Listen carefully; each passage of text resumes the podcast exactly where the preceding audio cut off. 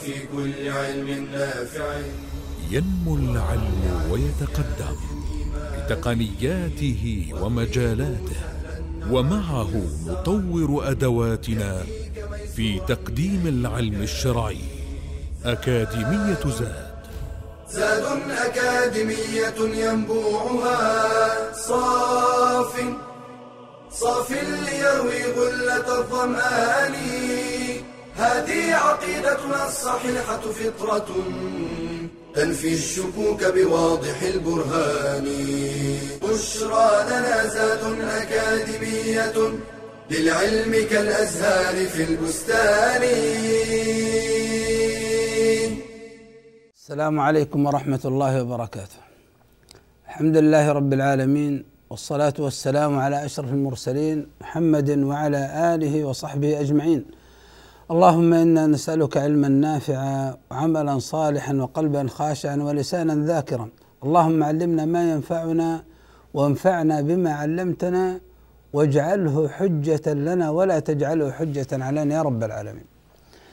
في الحلقة الماضية الحلقة الرابعة المحاضرة الرابعة وقفنا أن كثير من الناس يلتبس عليهم مفهوم العبادة فينبني عليه الالتباس عندهم في معنى توحيد العبادة. ينبني عليه الالتباس عندهم في معنى الشرك والسبب هو أنه لم يضبط معنى العبادة ضبط جيد. ف يصرف عبادات لغير الله وهو يظن أن هذه الأقوال وهذه الأفعال التعبدية ليست عبادة وأنه موحد وأنه ليس بمشرك وهكذا. فما معنى العبادة؟ العبادة في اللغة العربية معناها الخضوع والتذلل. يقال طريق معبد أي مذلل. فمعنى العبادة في اللغة العربية يدور حول الخضوع والتذلل. في الاصطلاح الشرعي ما معنى العبادة؟ العبادة قلنا خضوع وانقياد خضوع وتذلل. الخضوع والتذلل يكون لمن؟ لله جل جلاله. كيف يكون هذا الخضوع والتذلل؟ هل هو خضوع وتذلل خوف من غير حب؟ لا. هل يكون حب من غير خوف وتعظيم؟ لا. اذا هو خضوع وتذلل لله جل جلاله حبا لابد حبا وخوفا لابد أن يكون هناك تعظيم ورجاء بماذا؟ بما شرع في كل زمان ومكان. هذا تعريف العبادة. العبادة إذا نظرنا لها سنرى أن هي دين الإسلام. الدين في اللغة العربية يدور مع نحو الخضوع والانقياد. وفي الاصطلاح عند علماء الأديان الدين هو علاقة مقدسة بين ذاتين. إحداهما تحكم وتسوس وتقهر والأخرى تخضع وتنقاد. وفق شريعة بينهما. الإسلام الدين الإسلامي العبادة في الإسلام أيضا علاقة مقدسة. علاقة فيها حب وتعظيم. علاقة حب وتعظيم. من العبد للرب سبحانه وتعالى. لكونه هو المنفرد بالخلق والملك والتدبير. فهو خضوع وتذلل حبا وخوفا ورجاء لله سبحانه وتعالى المنفرد بالخلق والملك والتدبير بما شرع يعني بما جاء به النبي صلى الله عليه وسلم في جميع مناحي الحياة. فالعبادة هي دين الإسلام هي معنى الدين الإسلامي. العبادة هي الخضوع والتذلل لله بما شرع في كل زمان ومكان. هذا معنى العبادة. ابن تيمية رحمه الله كان يعرف العبادة بأنها اسم جامع لكل ما يحبه الله ويرضاه. كل ما يحبه الله ويرضاه من الأقوال والأعمال الظاهرة والباطنة. يسمى عبادة. اسم جامع لكل ما يحبه الله ويرضاه من الأقوال والأعمال الظاهرة والباطنة. الظاهرة ماذا يقصد بالظاهرة؟ يعني المتعلقة بالجوارح. كالصلاة والصيام والزكاة والحج وصدق الحديث وأداء الأمانة وبر الوالدين وصلاة الأرحام. والباطنة يقصد بها أعمال القلوب المتعلقة بالقلب المحبة والخوف والرجاء والخشية والتوكل وهكذا. هذه تسمى ظاهرة وباطنة وهذه هي العبادة. اسم جامع لكل ما يحبه الله وهي شاملة لجميع مناحي الحياة. قل إن صلاتي ونسكي ومحياي ومماتي لله رب العالمين. لا شريك له وبذلك أمرت وأنا أول سيأتي شخص يقول أيضا ليست واضحة يعني هكذا اسم جامع لكل ما يحبه الله ويرضاه. طيب كيف نعرف أن هذا الأمر يحبه الله ويرضاه؟ آه الأمر الذي يحبه الله ويرضاه هو ما أمر به أمر إيجاب أو استحباب. ما يحبه الله ويرضاه نعرفه كيف؟ ننظر للكتاب والسنة. هل ورد الأمر بهذا الشيء؟ هل ورد الحث على فعله؟ هل ورد مدح فاعله؟ إن, إن وجدنا مثل هذه الأمور فدل ذلك على أن هذا الأمر عبادة. كل مأمور به أمر إيجاب أو استحباب. والعادات كذلك عادات الإنسان في المأكل المشرب المشي الرياضة الأمور العادية. لبس النظيف وهكذا. هذه الأمور إذا نوى الإنسان بها وجه الله تتحول إلى عبادات كذلك وهي تدخل ضمن الاستحباب. استحب يعني مستحب للإنسان أن ينوي بعاداته من أكله وشربه ونومه ورياضته ويعني جلوسه مع أصدقائه أن ينوي بذلك عبادة الله جل جلاله. القربة يتقوى بها على طاعة الله فتتحول إلى عبادات. فهذه العبادة. ضابطها أن ننظر إلى الكتاب والسنة. إن وجدنا الأمر بهذا الشيء حث على فعله مدح فاعله فهذا الأمر عبادة. أي عبادة يا إخوان؟ لا بد أن يكون أن تشتمل على أمرين. الأمر الأول أن يكون فيها الحب. محبة الله المقتضية لامتثال المأمور واجتناب المحظور. كما قال تعالى قل إن كنتم تحبون الله فاتبعوني يحببكم الله. هذا الأمر الأول. لا بد أن يكون في أي عبادة الحب. الأمر الثاني لا بد أن يكون في أي عبادة الذل والخضوع وفيه الخوف والرجاء. مع الخوف والرجاء. ذل وخضوع. لله سبحانه وتعالى. لا ينفع حب فقط من غير خوف ومن غير رجاء من غير تعظيم. ما ما يصلح. لابد مع الحب يكون هناك ذل وخضوع. الذل والخضوع يكون فيه ظهور يعني آه، مثلا الخوف يمنع الإنسان من الوقوع في المعاصي. الرجاء يدفع الإنسان لفعل الطاعات فلا بد أن يكون هذا في أي عبادة من العبادات. أيها الأحبة في الله آه، ينبغي أن نقوي يعني هذين الأمرين. إذا أراد الإنسان أن يكون عابدا لله محققا لتوحيد الله متمسكا بدين الإسلام يجب أن يحقق في نفسه هذا الأمر حتى يحقق العبودية. أن يأتي بالحب وأن يأتي بالذل والخضوع الخوف والرجاء. فيأتي بهذه الأمور يكون عابدا لله. كيف الإنسان لا يحب الله سبحانه وتعالى؟ والله جل جلاله متصف بصفات الكمال والجلال سبحانه وتعالى كلما طالع الإنسان أسماء الله سبحانه وتعالى وصفاته ونظر في مخلوقاته كلما ازداد قلبه حبا لله سبحانه وتعالى وكلما رب الإنسان نفسه على تعظيم الله كلما ازداد الخوف في نفسه والإجلال والتعظيم لله سبحانه وتعالى وبهذا يكون هذا الإنسان عابدا لله. ننبه يا إخوان أن معنى الإله أيضا مشتمل على قضية الحب.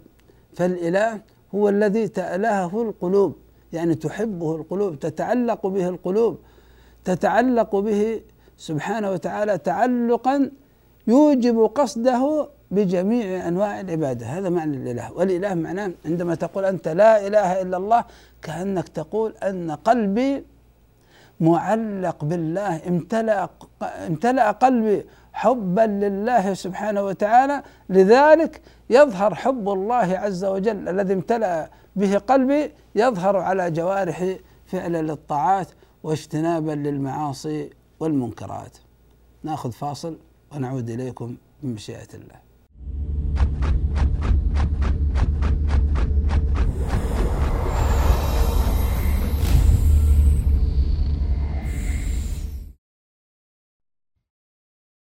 أمانة يجب أداؤها وإتمامها.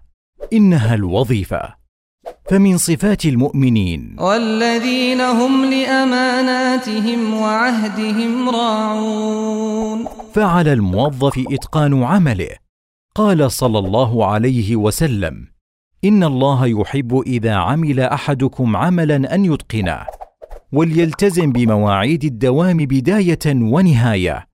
ولا يتغيب عنه إلا لعذر قاهر وليحافظ على أسرار الوظيفة وخصوصيات جهة العمل وعلى الأجهزة والأدوات التي في محل عمله ولا يفسد شيئا منها.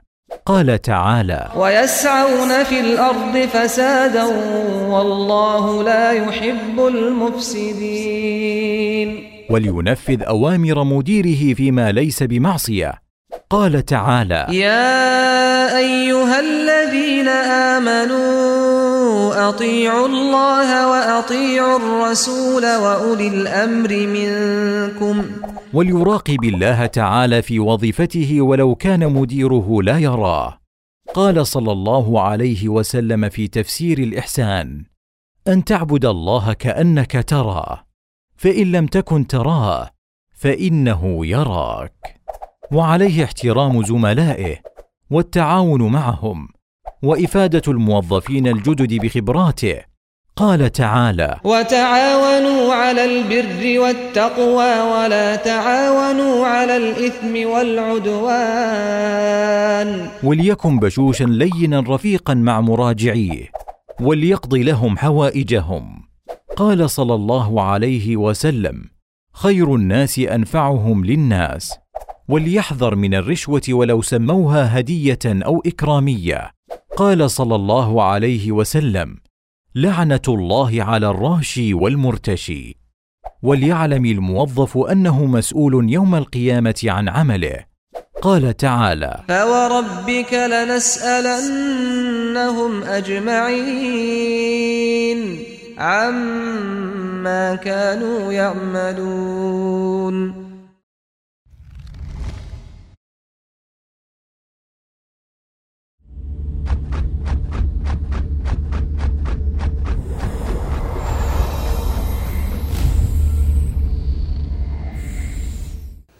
حياكم الله أيها الأحبة في الله. آه نكمل ما بدأناه في حديثنا عن العبادة وأن هذه العبادة لها مكانة عظيمة في دين الإسلام لأنها هي تمثل الدين الإسلامي كاملا. وهذه العبادة هي الغاية التي من أجلها خلقنا الله سبحانه وتعالى. قال عز وجل وما خلقت الجن والإنس إلا ليعبدوني. إلا ليعبدون. لا يوجد منزله ينزلها الإنسان أعظم من منزلة العبودية لله جل جلاله. لذلك أرسل الله الرسل وأنزل الكتب من أجل أن يكون الناس عبيدا لله سبحانه وتعالى. قال عز وجل ولقد بعثنا في كل أمة رسولا أن اعبدوا الله واجتنبوا الطاغوت وقال تعالى وما أرسلنا من قبلك من رسول إلا نوحي إليه أنه لا إله إلا أنا فاعبدون. وقال تعالى إن هذه أمتكم أمة واحدة وأنا ربكم فاعبدون. خلقنا الله عز وجل من أجل عبادته. عبادة الله يا إخوان هي قمة الحرية التي يعيشها الإنسان. عندما تتعبد لله جل جلاله تتحرر من العبودية للمخلوقات. وعبوديتك لله سبحانه وتعالى هي تكريم لك وهي اصطفاء لك. عندما أنت يتعلق قلبك بالله وتعبد الله جل جلاله هذا في الحقيقة اصطفاء لك. لأن ما جعل لك من العبادات والتشريعات إنما فيها إسعاد لك. هذه العبادات التي نقوم بها لله سبحانه وتعالى هي أصلا يعني هي غذاء لقلوبنا هي صلاح لأبداننا هي صلاح لدنيانا هي يعني صلاح لآخرتنا هي صلاح للفرد هي صلاح للمجتمع. ويجب أن يكون هذا الأمر واضح عندنا. لا يمكن أن أن الله سبحانه وتعالى يكلفنا بأمر فيه شقاء لنا. طه ما أنزلنا عليك القرآن لتشقى. لا يمكن أن يكون في شيء من تشريعات الله في شيء من عبوديتنا لله سبحانه وتعالى في شيء من يعني خضوعنا لله سبحانه وتعالى لا يمكن أن يكون فيه شيء يسبب لنا الضيق والضجر والألم بل فيه سعادة لأرواحنا. هذه العبودية قمة السعادة للروح. والقلب لأن هذه العبودية لله تخلص القلب من جميع الأمراض الخبيثة من الشرك النفاق. وهذا الشرك يدمر القلب. هذا هذا الشرك بعض الناس يظن أن الأمر يسير. الشرك هذا يميت الإنسان يميت قلبه سرطان. هذا الكفر والعياذ بالله يميت قلب الإنسان. ينبض قلبه بالحياة لكنه في الحقيقة هو من جملة الأموات. إرادة الدنيا بالأعمال الصالحة. الرياء الكبر الحسد الحقد البغضاء. الشريعة هذه تطهر هذا القلب يبقى قلبك طاهر نقي وتملأه بالإيمان بالله والملائكة. والكتب الرسل الإيمان بالكتب والرسل الإيمان باليوم الآخر الإيمان بالقضاء والقدر تملأه بحب الله والخوف من وعيد الله والرجاء فيما عند الله الرضا اليقين الصبر التوكل هذه أشياء كلها قوة للقلب حياة للقلب صلاح للقلب. هذه تشريعاتنا تشريعات الدين الإسلامي. ولا تظن أن الإسلام جاء لإسعاد الروح دون البدن. فقد يظن بعض الناس أن الإسلام يعني علاقة روحية وأنه شيء روحي. الإسلام كما جاء لإسعاد الروح وإصلاح القلب جاء كذلك بإسعاد البدن. هذه التشريعات من شأنها وهذه العبودية لله تقوي لك هذا البدن تسعد لك هذا البدن تأخذ اللذة البدنية متجنبا المحرمات التي تضر بهذا البدن. كل تشريعات الدين الإسلامي فيها مصلحة وإسعاد للبدن كذلك لا كما يظن بعض الناس. من التزم بشرع الله أسعده الله عز وجل في بدنه. اولا سيجد قوة في هذا البدن قوة في سمعه قوة في بصره قوة في يده قوة في هذه قوة سيعطيها الله سبحانه وتعالى إياها. أيضا هو سيجد لذته في الحلال سيجد لذته في الحلال. وكل من ترك الحرام متعبدا لله بذلك و وتوجه للحلال سيجد في الحلال من اللذة الشيء العجيب. لا يوجد أيها الأحبة في الله لذة حرمها الإسلام علينا يلتذ بها البدن وليس فيها ضرر. مستحيل هذا مستحيل. إلا أن يكون الضرر هو الأكبر وهو الأقوى فيحرم هذا الأمر. وما فيه من لذة هذه اللذة التي تكون قليلة في هذا المحرم هذه اللذة تشرع في مكان آخر ليس فيه ضرر. وهكذا يجب أن نحسن الظن بشريعة الإسلام. نحسن الظن أننا متى تمسكنا بهذه العبودية لله؟ أصلح الله لنا دنيانا مكننا الله في الأرض أدر علينا أنواع الرزق. جعل الله سبحانه وتعالى الأمن في أوطاننا. كلما تعبدنا لله أصلح الله لنا دنيانا. وإنما من فسد فسدت دنياه وهو يزعم أنه متمسك بالإسلام فليعلم أن تمسكه بالإسلام تمسكا منحرفا. الإسلام يدعو إلى عمارة الأرض. هو أنشأكم من الأرض واستعمركم فيها. العبودية لله سبحانه وتعالى صلاح للدنيا. العبودية لله سبحانه وتعالى صلاح للفرد فلذلك هذا هذه العبودية قمة أعلى ما يمكن أن يصل إليه الإنسان. لننظر إلى نبينا محمد صلى الله عليه وسلم. أمره الله عز وجل بالعبودية لله حتى الموت. قال سبحانه وتعالى واعبد ربك حتى يأتيك اليقين ووصف الله عز وجل نبينا محمد صلى الله عليه وسلم بالعبودية في أشرف الأماكن.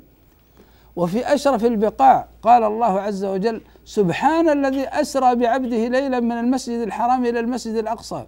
وقال الله عز وجل الحمد لله الذي أنزل على عبده الكتاب ولم يجعل له عوجا.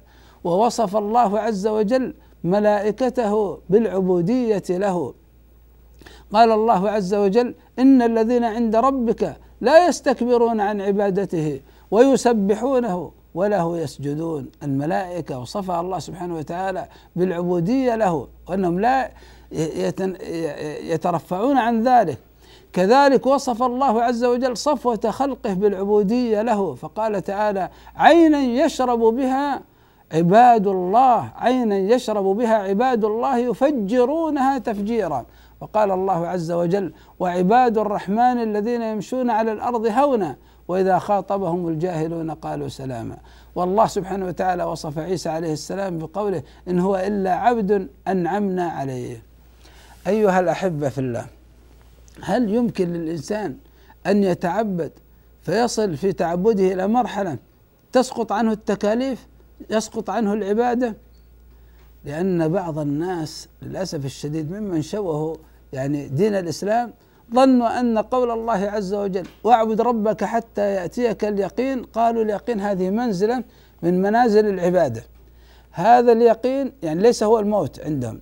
اليقين منزلا تشهد فيها ربوبية الله سبحانه وتعالى أن الله هو المنفرد بالخلق والملك والتدبير. ثم ترى في هذه المنزلة أن المحرمات مرادة لله جل جلاله. مرادة لله ليست كونا كما يعني يقول أهل السنة والجماعة أنها مرادة كونا ولم يردها شرعا لا أنها مرادة كونا وهي محبوبة. إذا وصلت إلى هذه الدرجة استوى عندك الحلال والحرام استوت عندك الطاعة والمعصية استوى عندك الكفر والإيمان استوى عندك الشرك والتوحيد. قالوا أنت وصلت إلى مرتبة اليقين وصلت من التعبد حتى ترى أن الجميع يعبد الله سبحانه وتعالى لكن كل يعبد الله بطريقته. فشارب الخمر إذا وصلت إلى مرحلة أنك ترى أن شارب الخمر عبد لله ولي من أولياء الله قالوا عندئذ ممكن تسقط عنك التكاليف. وهذا كلام أيها الأحبة في الله من أعجب الخذلان التي يعني خذل الله عز وجل بها بعض الناس. لكن هؤلاء الناس الذين خذلوا قد يعني بعضهم جهل أما البعض الآخر فهو يعلم ذلك ويريد بهذا الأمر هدم دين الإسلام في عباداته. ناخذ فاصل ثم نعود إليكم بمشيئة الله.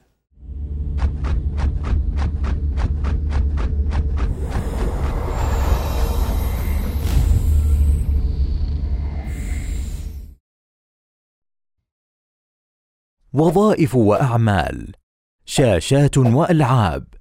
أشغال كثيرة مهمة وغير مهمة. فكيف نطلب العلم في زحمة الانشغالات؟ أما الأشغال الباطلة والمحرمة كالأفلام والمسلسلات فيجب الإقلاع عنها فورا وبذلك يتوفر وقت طويل لطلب العلم. والقناعة توفر الوقت المبذول في تحصيل النفقات الترفيهية فيمكن إغلاق المحل يوما في الأسبوع مثلا. وتخصيصه لطلب العلم. ويمكن التناوب مع زميل على طلب العلم فيحضر أحدكما حين يغيب الآخر. ثم تتبادلان المعلومات كما كان يفعل عمر بن الخطاب وجاره الأنصاري. ويمكن استغلال وقت المواصلات ذهابا وايابا في القراءة والسماع. وكذلك وقت الفراغ أثناء العمل وأيام الإجازات. واستفد بالتكنولوجيا الحديثة. كالإنترنت والهواتف الذكية والالتحاق بالتعليم المفتوح مثل منصة زادي. وعلى الأغنياء كفالة بعض النابهين وتفريغهم لطلب العلم. وفي الحديث من جهز غازيا في سبيل الله فقد غزا. فاعمل للآخرة يكفك الله هم الدنيا. قال صلى الله عليه وسلم. من كانت الآخرة همة جعل الله غناه في قلبه. وجمع له شمله وأتته الدنيا وهي راغمة.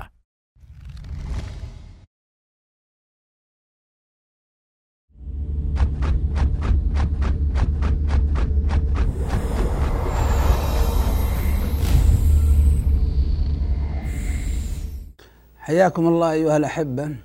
وصلنا آه أنه لا يمكن لإنسان أن تسقط عنه العبودية. طيب إذا أصبح عبد ماذا؟ إذا سقطت عنه العبودية ماذا يصبح؟ هل يريدون أنه يصبح إله هذا ما يخشاه الإنسان. لأن لأنه للأسف بعض المتصوفة هم يدعون إلى وحدة الوجود بحيث يرى الإنسان نفسه إله فإذا سقطت عنه التكاليف صار إلها فصار يعني معبودا صار هو الذي يتوجه إليه بالعبادة فتسقط عن التكاليف عياذا بالله. العبادة يا إخوان تنقسم إلى قسمين، عبادة كونية وهذا يكون فيها الإنسان عبد معبد يعني خضوعه لأمر الله خضوعا كونيا. هذه شاملة لجميع الخلق لا يخرج عنها أحد. كما قال عز وجل إن كل من في السماوات والأرض إلا آتي الرحمن عبدا. يعني شامله للمؤمن والكافر.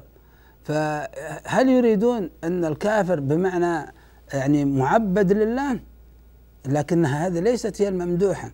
هذه ليست الممدوحة. إنما الممدوحة الثانية العبادة الشرعية وهي الخضوع لأمر الله تعالى الشرعي. وهذه خاصة بعباد الله الذين اتبعوا ما جاءت به الرسل كما قال الله عز وجل وعباد الرحمن الذين يمشون على الأرض هونا وإذا خاطبهم الجاهلون قالوا سلام. فيما تبقى في هذه الحلقة في هذا الدرس في هذه المحاضرة أريد أن أطرح عليكم هذه المناقشات. رتبوا لي العبارات التالية ترتيبا على حسب الصحة. رتبوا العبارات التالية على حسب الصحه العبارة الأولى تقول نحن نعبد الله حبا فيه.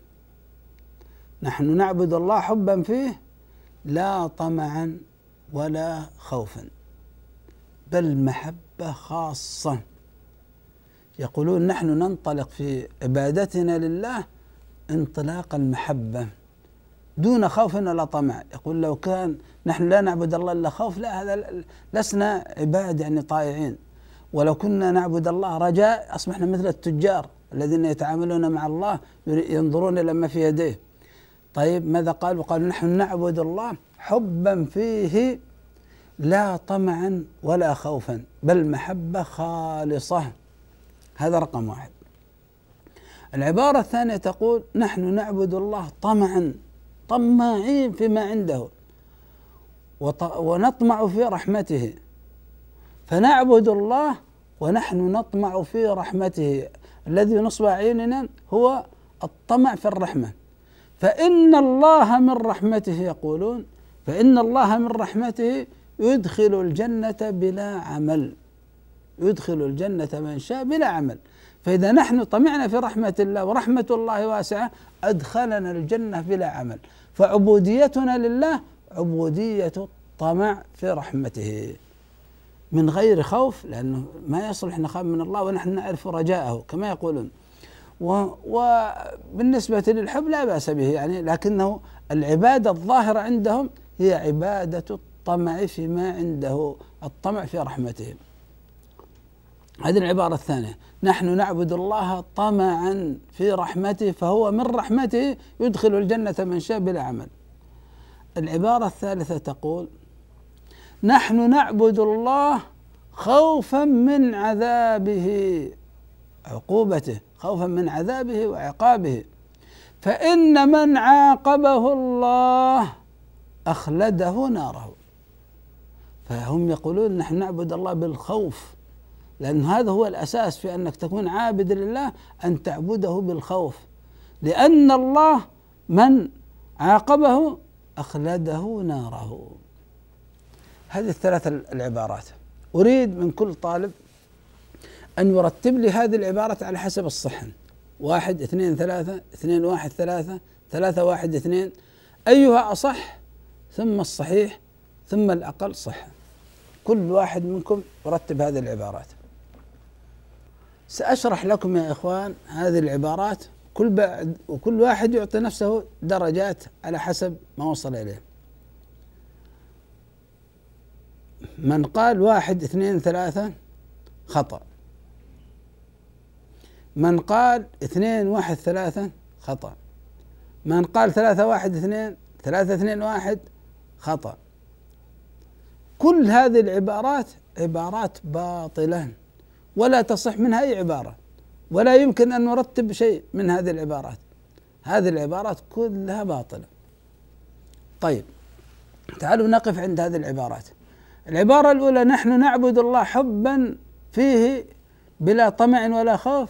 هذه عبارة الزنادقة الزنادقة من الصوفية. يقول هؤلاء إذا كان المتعبد رجل يتعامل مع الله سبحانه وتعالى كتعامل العشيق مع عشيقته عياذا بالله. والحب حب إلهي. بمعنى أنه حب يعني دلال حب ما فيه أي خوف ولا رجاء. هذا حب الزنادقة. ثم هذا الإنسان يرى أن الله عز وجل يحبه وهو يحب الله فتسقط عنه التكاليف فلا يعمل شيئا. ولذلك سمى زندقة. زندقة لكونه مرق من الدين. بعد ذلك لا يعبد الله سبحانه وتعالى. وبعضهم يقول عبارات عياذا بالله شيء من أعجب ما يسمعه الإنسان. قال بعضهم يعني من دلاله على الله أن الله لو أدخله النار لتمرغ فيها فقلبها عشبا أخضر. أعوذ بالله. بعضهم يقول لو أدخله الله النار لأنه ما يخاف من النار ولو أدخله النار لبصق فيها فأطفأها. أعوذ بالله. وهكذا هؤلاء زنادقة. المرأة تصور الله سبحانه وتعالى تعالى الله عز وجل عن ذلك صورة رجل عشيق ويسمى في الليل العرس الإلهي العشق الإلهي. هذه الأمور كلها أمور باطلة. التعبد لله بالحب وحده زندقة. لماذا؟ لأنه بعد ذلك يترك التكاليف ويترك العمل فيتزندق ويخرج من ملة الإسلام.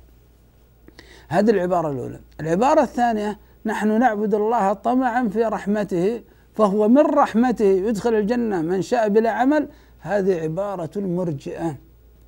المرجئة الذين يخرجون العمل عن مسمى الإيمان. وهؤلاء يتعبدون لله بالرحمة بالنظر في رحمة الله دون النظر في عقوبته.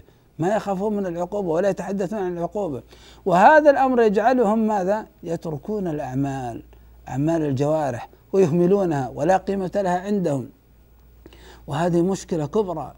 عندما يترك الإنسان العمل بالدين الإسلامي الدين الإسلامي هو مبني على العمل ولا بد أن يكون فيه عقيدة لكنه هذه العقيدة من أجل العمل فإذا أنت ألغيت العمل أصبح الدين الإسلامي هذه عقيدة فحسب يعني شيء في القلب فحسب وهذا ليس من ملة الإسلام ليس هذا هو الدين الإسلامي. الدين الإسلامي دين حياة دين عمارة دين دين صلاح دين عمل علم وعمل إيمان وعمل صالح هذا الدين الإسلامي. فلما تجعله إيمان قول فقط من غير عمل هذه مشكلة. ولذلك المرجئة يقول عنهم بعض السلف أنهم يهود أهل القبلة لأنهم يجعلون الدين قول بلا عمل. فهذا هذا المعتقد معتقد منحرف عن دين الإسلام أن يعبد الله بالرجاء فتترك الأعمال الصالحة ويترك ترك الم... ويهمل يعني يقع الإنسان في المعاصي والمنكرات ولا يبالي لأن لأنهم كما يزعمون الله غفور رحيم وهكذا. بمعنى أنهم يعتمدون على رحمة الله في ارتكاب المعاصي والمنكرات والتفريط في الطاعات. وهذا منهج منحرف منهج الإرجاء. المنهج الثالث عبادة الله بالخوف وحده وأن من عاقبه الله يعني بسبب كبائر أو كذا أخلده ناره. هذا معتقد الخوارج. عندنا الأول زنادقة الصوفية الثاني المرجئة الثالث الخوارج. يعبدون الله بالخوف وحده. الحب عندهم لله سبحانه وتعالى الرجاء عندهم في رحمة الله عندهم هذا الأمر ضعيف جدا. العبادة كلها عبادة خوف. فهذا انحراف. فكل العبارات عبارات منحرفة خاطئة ولا يصلح أن نجمع بينهم لا يصلح يقول الإنسان يجمع بينها لا إنما نأتي بعبارة منفصلة عنها فنحن نعبد الله بالحب. وكيف لا نحبه سبحانه وتعالى؟ وهو خلقنا من العدم ودر علينا أنواع النعم جل جلاله. كيف لا نحبه جل جلاله؟ وهو المتصف بصفات الكمال والجلال جل جلاله. فنحن نعبد الله حبا فيه. ونعبد الله جل جلاله رجاء في رحمته سبحانه وتعالى. ونعبد الله خوفا من عذابه. فالإنسان المسلم مثله مثل الطائر له رأس وجناحان. فالرأس حب الله والجناحان الخوف والرجاء. ولا يمكن أن يصح سير الإنسان إلى الله سبحانه وتعالى إلا بهذه الثلاثة الأمور بالحب والخوف والرجاء. الحب يجعل الإنسان يتذوق لطاعاته يتذوق لها حلاوة. التعب في طاعة الله في ترك معصية الله يجد لها حلاوة ولذة بسبب هذا الحب.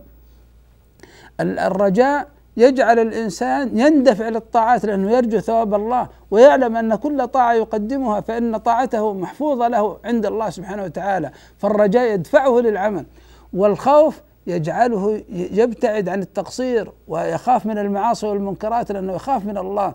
هذا الخوف وهذا الرجاء هو التعظيم وهذا الحب هو كمال ال- الحب مع كمال ال- ال- التعظيم. هذه هي عبادة الله سبحانه وتعالى. أسأل الله جل جلاله بأسمائه الحسنى وصفاته العلى أن يجعلني وإياكم من عباد الله المقربين المحققين للتوحيد حق التحقيق.